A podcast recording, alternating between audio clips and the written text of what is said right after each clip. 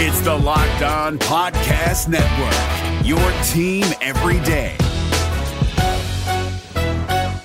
What's standing in the way of Auburn overachieving this season? You are Locked On Auburn, your daily podcast on the Auburn Tigers, part of the Locked On Podcast Network, your team every day. Yes, welcome on into Locked On Auburn, your daily Auburn Tigers podcast. I'm your host, Zac Blackerby, and thank you so much for making Locked On Auburn your first listen every single day. We're japping it up on this Wednesday. Montgomery radio legend Darrell Dapprich hanging out with us today. We've said it several times. FanDuel has Auburn's projected win total at seven and a half. So if Auburn is going to overachieve in 2024, lots of things have to go right. Things have to fall the right way. All the pieces of the puzzle have to come together.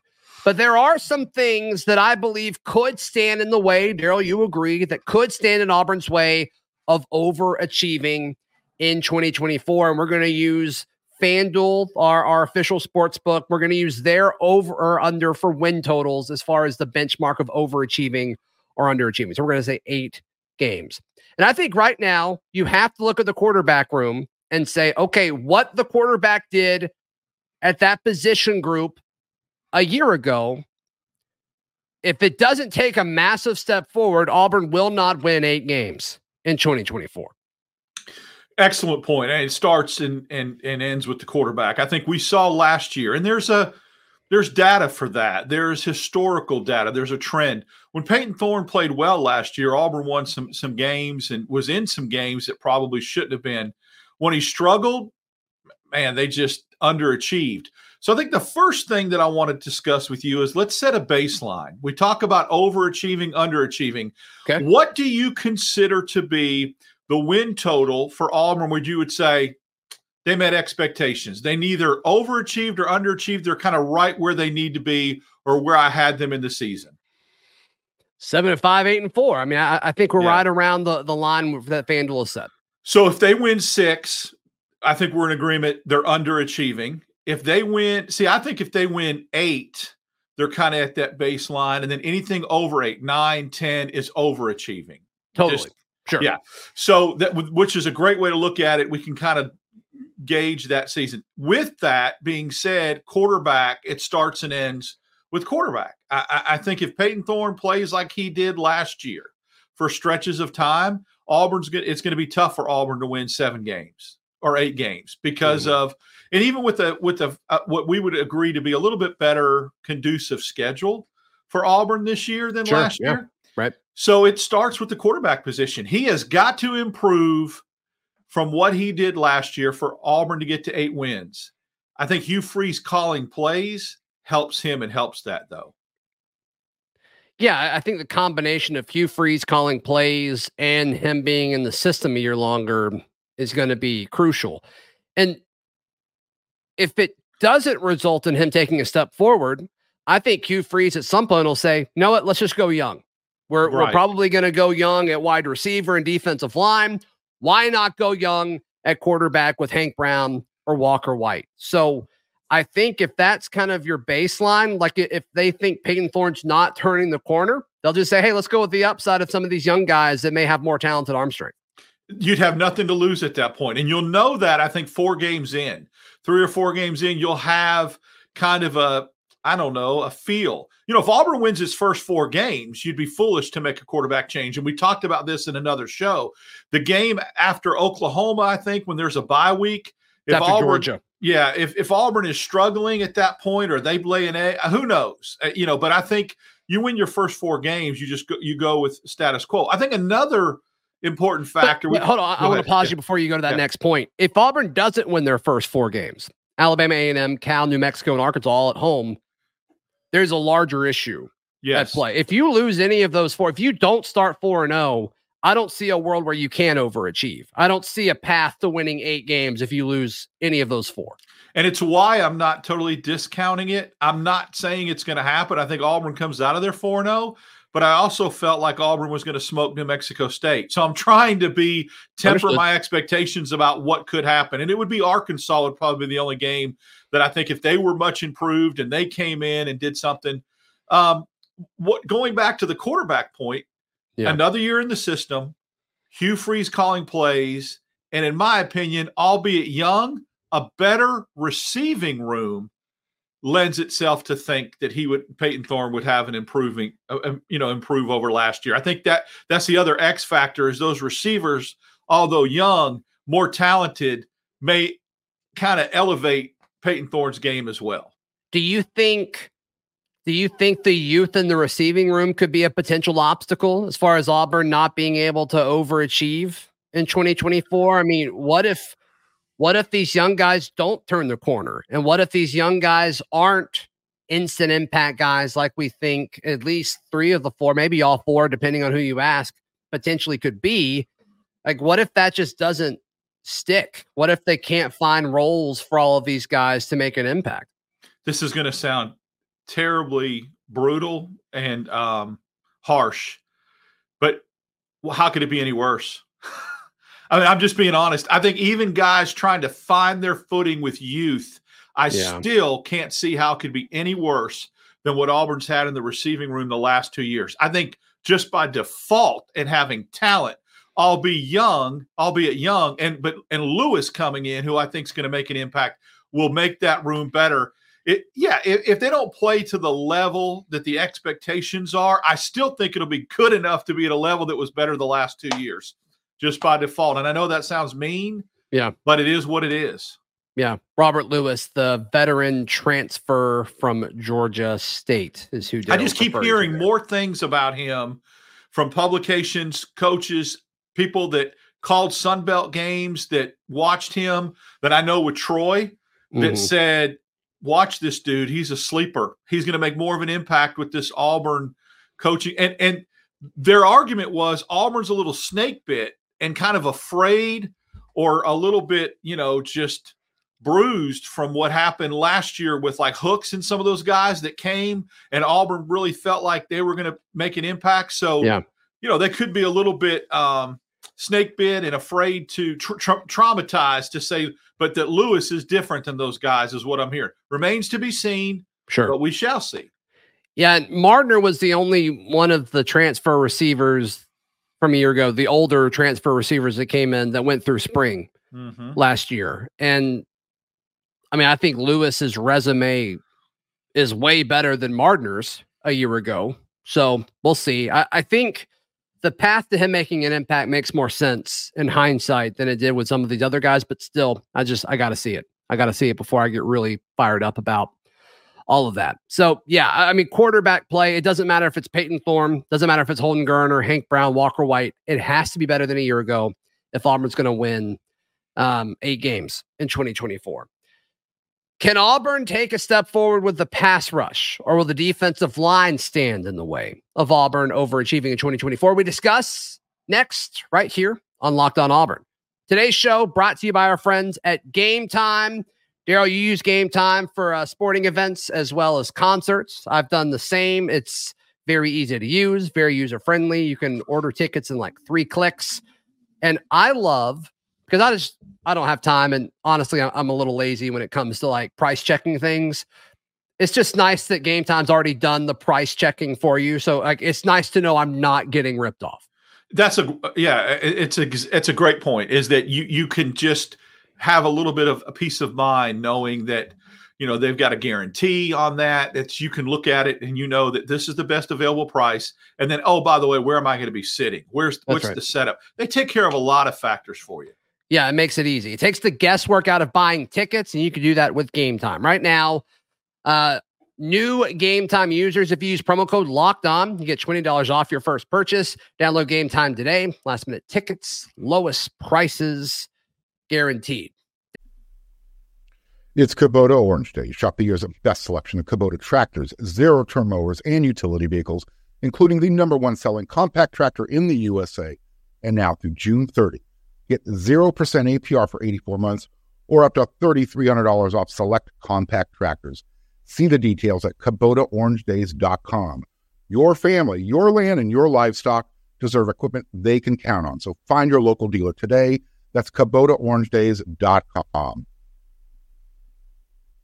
Darrell Dapprich's our guest as we dap it up on this Wednesday. The defensive line in depth. In fact, I put out the question on uh, various social medias yesterday. Hey, what do you think the biggest issue or your biggest concern is for Auburn heading into spring? Number one answer was quarterback. Number two answer was defensive line and specifically defensive line depth. I'm going to get even a little more specific. I think it's the pass rush. I think Auburn's going to be okay at stopping the run. Some of that is going to have to do with the linebackers that are behind some of these guys, just because I feel so strongly about the state of Auburn's linebacker room, especially in rush defense. The pass rush for me. When we talk about Keldric Faulk, and he could become a great pass rusher this season. It wouldn't shock me. Auburn needs it. You feel good about McLeod, but you know, he was a little iffy at the start of the season when it comes to injuries. That can't happen again. If that happens again, Auburn from a pass rush standpoint is toast. Mm-hmm. Absolutely toast, regardless of what Keldric Faulk is able to do. So I think rushing the passer is going to be a major concern. I also think in times, depending on you know the scheme and how physical the opposing offensive lines are, they could give up rushing lanes. But I'm more concerned about the pass rush element of it than I am the rush defense. I'm really concerned about the pass rush, and it's for a couple factors. We've talked before about how solidifying one position sometimes makes two positions better. Okay. And a broader scale, if the defensive line and certain aspects of it cannot get a pass rush, I think that you even have a bigger question mark, which we're going to go to next, and that's the defensive back room because they're going to be on an island trying to cover with no pass rush, and nobody can do that.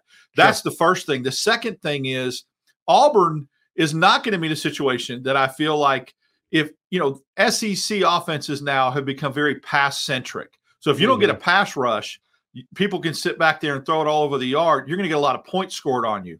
Auburn's not built to go toe to toe and outscore people. They're just not, not yet. They may get to that point in a couple recruiting classes.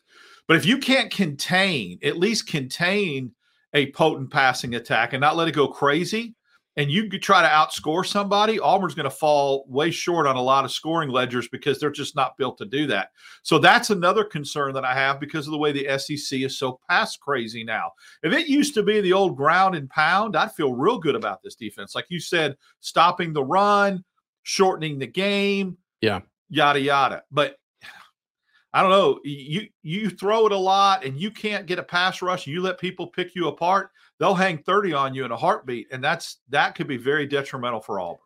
Yeah, the the guys they went out to get are interior defensive linemen that I, I feel good as far as them helping out in the rushing defense game. But as far as pursuing opposing quarterbacks, I just don't see it. I just don't see it at all. And the way the roster currently sits, Darrell, is you've got McLeod, who you feel good about at the jack linebacker spot. And then like Jamonta Waller, we've talked about this before. Like freshmen, are, it's exciting to have talented freshmen, but you just don't see freshmen, regardless of how talented they are, impact, you know, the stat column at the SEC level as freshmen. You just don't see it. I mean, he he might could get some rushes in there and spell McLeod, and maybe they'll have some some pass rushing sets where they're both on the field at the same time. Maybe they put Joe Phillips there as well. But with them and, and Keldric Faulk, we talked about him, but like if you had to guess right now, will Keldric Faulk this season be a better pass rusher than Marcus Harris was last season? Ooh. Wow, that's a great question. I think I think that it, that's a stretch. That'd be hard just because the experience. That'd be a major the, step forward. Yeah, I, I think he takes a it. major step forward. I think sure. we see a, a, a lot more refined, established Keldric Faulk. But to your other point, when you talk about freshmen having to step up, what you're saying is backed up with Keldric Faulk, Exhibit mm-hmm. A. As talented as he was and as hyped as he was, Zac, look how long it took for him to really kind of get settled in last year and start to make an impact. And you're talking about a five star dude. Um, Waller's, you know, really, really good, really touted. It just takes a while. So, mm-hmm. yeah, I mean, if Faulk makes a giant leap and is a menace and is just in the backfield, then Auburn is really going to have be way ahead of the game as far as deep. But it's just hard to do that. I think he'll look better as far as being a Marcus Harris level. Not yet. I, I think it's going to take some more seasoning. Yeah, and he might get to that point by the end of the year. Right.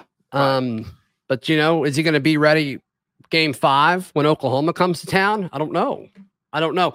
And then all the other guys in the room are young guys. which once again, like you love the potential of TJ Lindsey or Amaris Williams or Malik Blocton. But how much of an impact can those guys have year one? You just don't historically see that. It would be an outlier if those guys were able to contribute and be huge pieces of production on Auburn's defensive front. So to me, this is the position group to watch in spring, and then specifically the position group to watch when the portal window opens after spring. Yeah, because you can pluck one I think after spring, uh, you can get which somebody, is what McLeod was, which McLeod was last year. I mean, you yeah. you can get an edge guy, a pass rusher out of some that, that can come in and make an impact. So yes, that that's where I think Auburn will really focus its energy on getting one or two guys. They need the depth. They really yeah, do.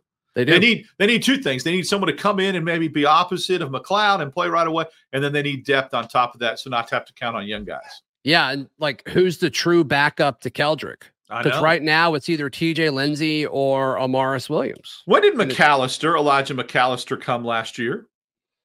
He went through spring. He did. Okay. I'm 95% sure on that. Yeah. Yeah.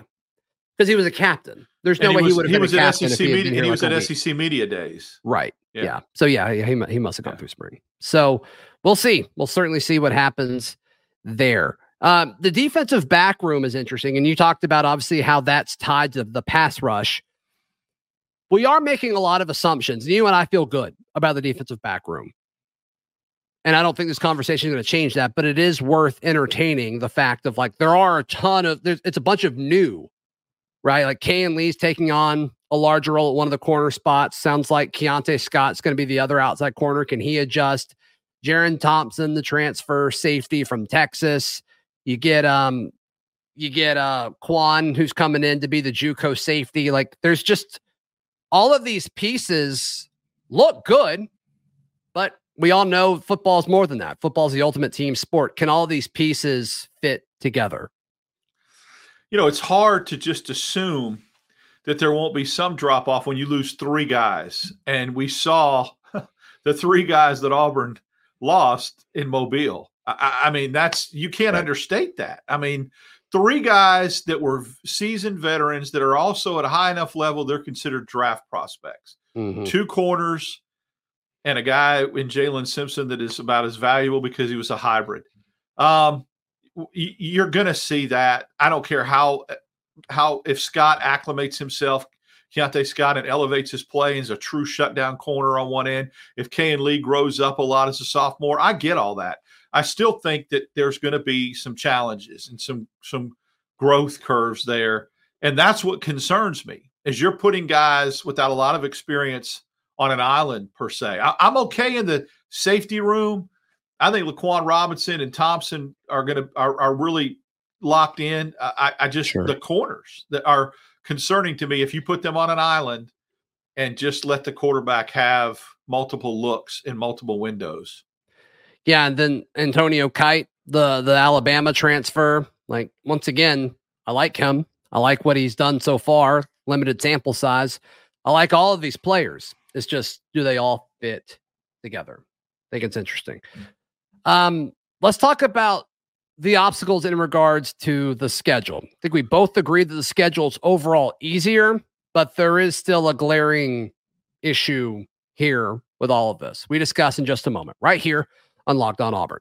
Today's show is brought to you by our friends at FanDuel. FanDuel's America's number one sports book. You can get buckets with your first bet on FanDuel because right now new customers get $150 in bonus bets with any winning $5 bet. That's 150 bucks if your bet wins. Look, the line that we're talking about pretty much throughout this entire week is FanDuel is setting Auburn's over under at seven and a half wins. If you think Auburn is saying, yeah, eight and four or better, that's a lock. Head over to fanduel.com slash locked on right now. Or if you're listening to some of the reasons that we're talking about today, some of these obstacles that could hinder Auburn from doing that, say, you know what? Seven and five may be a little high. Once again, head over to fanduel.com slash locked on to shoot your shot. FanDuel is the official sportsbook partner of the NBA and the Locked On Podcast Network. Darrell it's Kubota Orange Day. Shop the year's best selection of Kubota tractors, zero turn mowers, and utility vehicles, including the number one selling compact tractor in the USA. And now through June 30, Get 0% APR for 84 months or up to $3,300 off select compact tractors. See the details at KubotaOrangeDays.com. Your family, your land, and your livestock deserve equipment they can count on. So find your local dealer today. That's KubotaOrangeDays.com. Final few minutes on this Wednesday edition of Locked On Auburn. When you look at the schedule, we talked about how Auburn needs to start 4 0, which obviously, if you do that, um, you take care of a lot of business and a lot of these gimmies that are gimmies, right? I mean, you brought up New Mexico State. We're kind of going to be jaded for a few years of like saying, okay, is there truly a gimme at this point? Which may not be a bad way to go. But the stretch of Oklahoma, Georgia, Missouri, and Kentucky, we talked about this last year. There was a, there was a, a big chunk in the middle of the schedule where Auburn struggled. Mm-hmm. And if you told me Auburn went 0 4 in this stretch, it wouldn't shock me. I wouldn't pick that to happen, but it wouldn't shock me if Auburn lost to Oklahoma, Georgia, bye week, Missouri, and Kentucky all in a row. That would be big. And then all of a sudden you return home to, to host a Vanderbilt team that has the quarterback of the guy that already came into Jordan Hare a year ago with New Mexico State and beat you. So I just don't think that would be an ideal situation, but that is a realistic scenario that could happen A couple things. It's amazing how it looks so similar. I think last year Auburn's tough stretch where you predicted correctly that they were going to go 0 and 4 was after game three. So they went 3 and 0.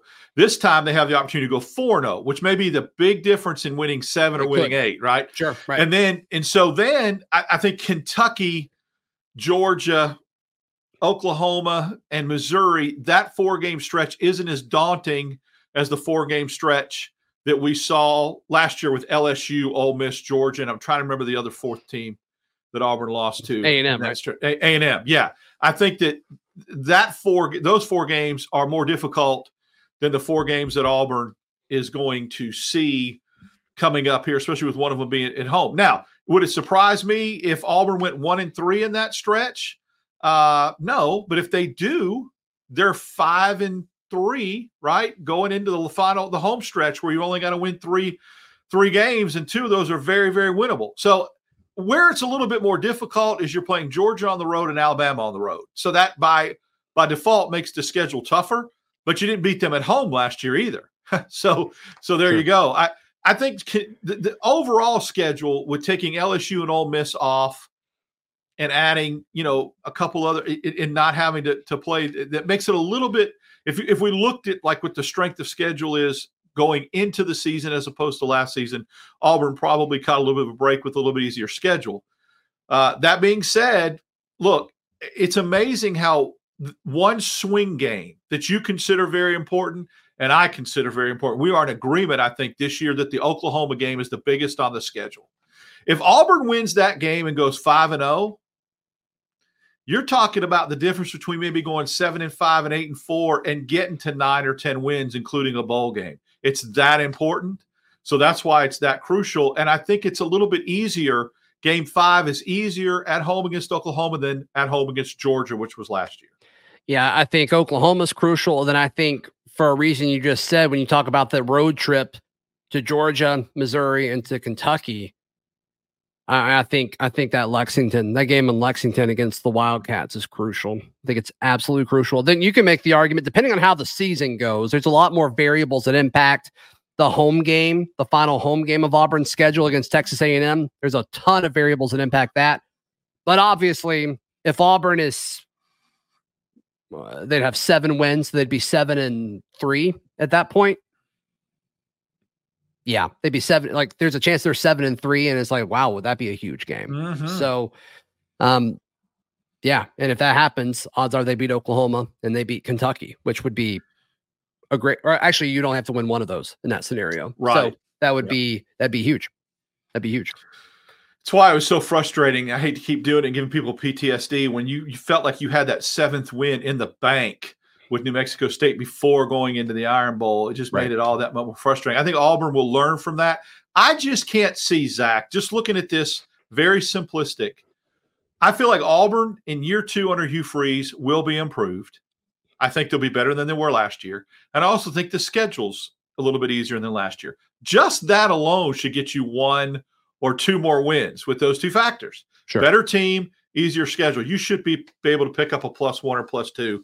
And if you pick up the plus two and go eight and four going into a bowl game, how nice would winning the bowl game to put a cap on that and getting to nine wins would be? I think it'd be I, psychologically, I think it'd be huge for this program.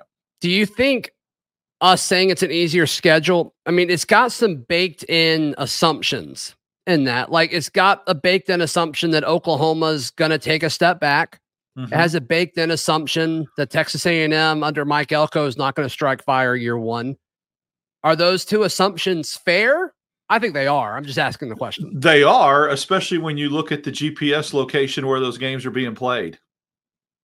You play those games in Auburn and Jordan Hare. The factors you just mentioned, Oklahoma and Texas A&M could take a little bit of a step back.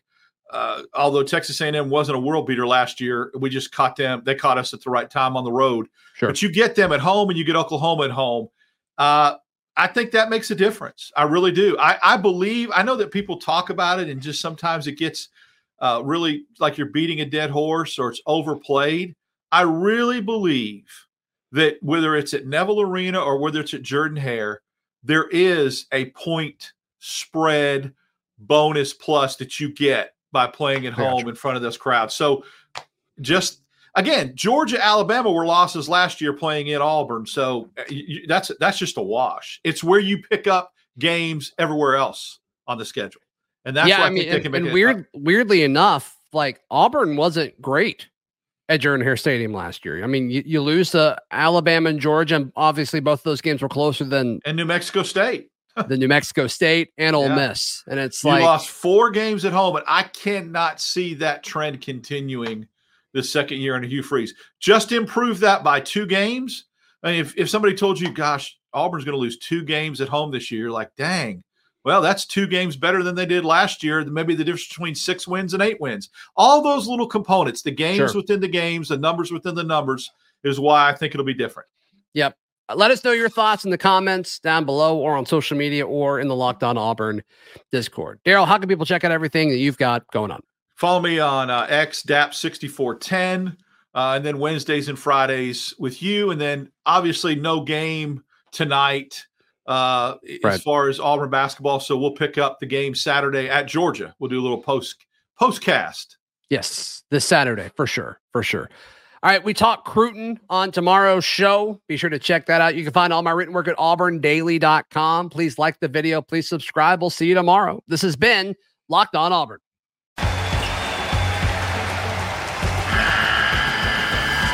The NCAA tournament is almost here, and listening to Locked On College Basketball will give you the edge you need to dominate your bracket. So don't wait. Find Locked On College Basketball on YouTube or wherever you get your podcasts. Part of the Locked On Podcast Network. Your team every day.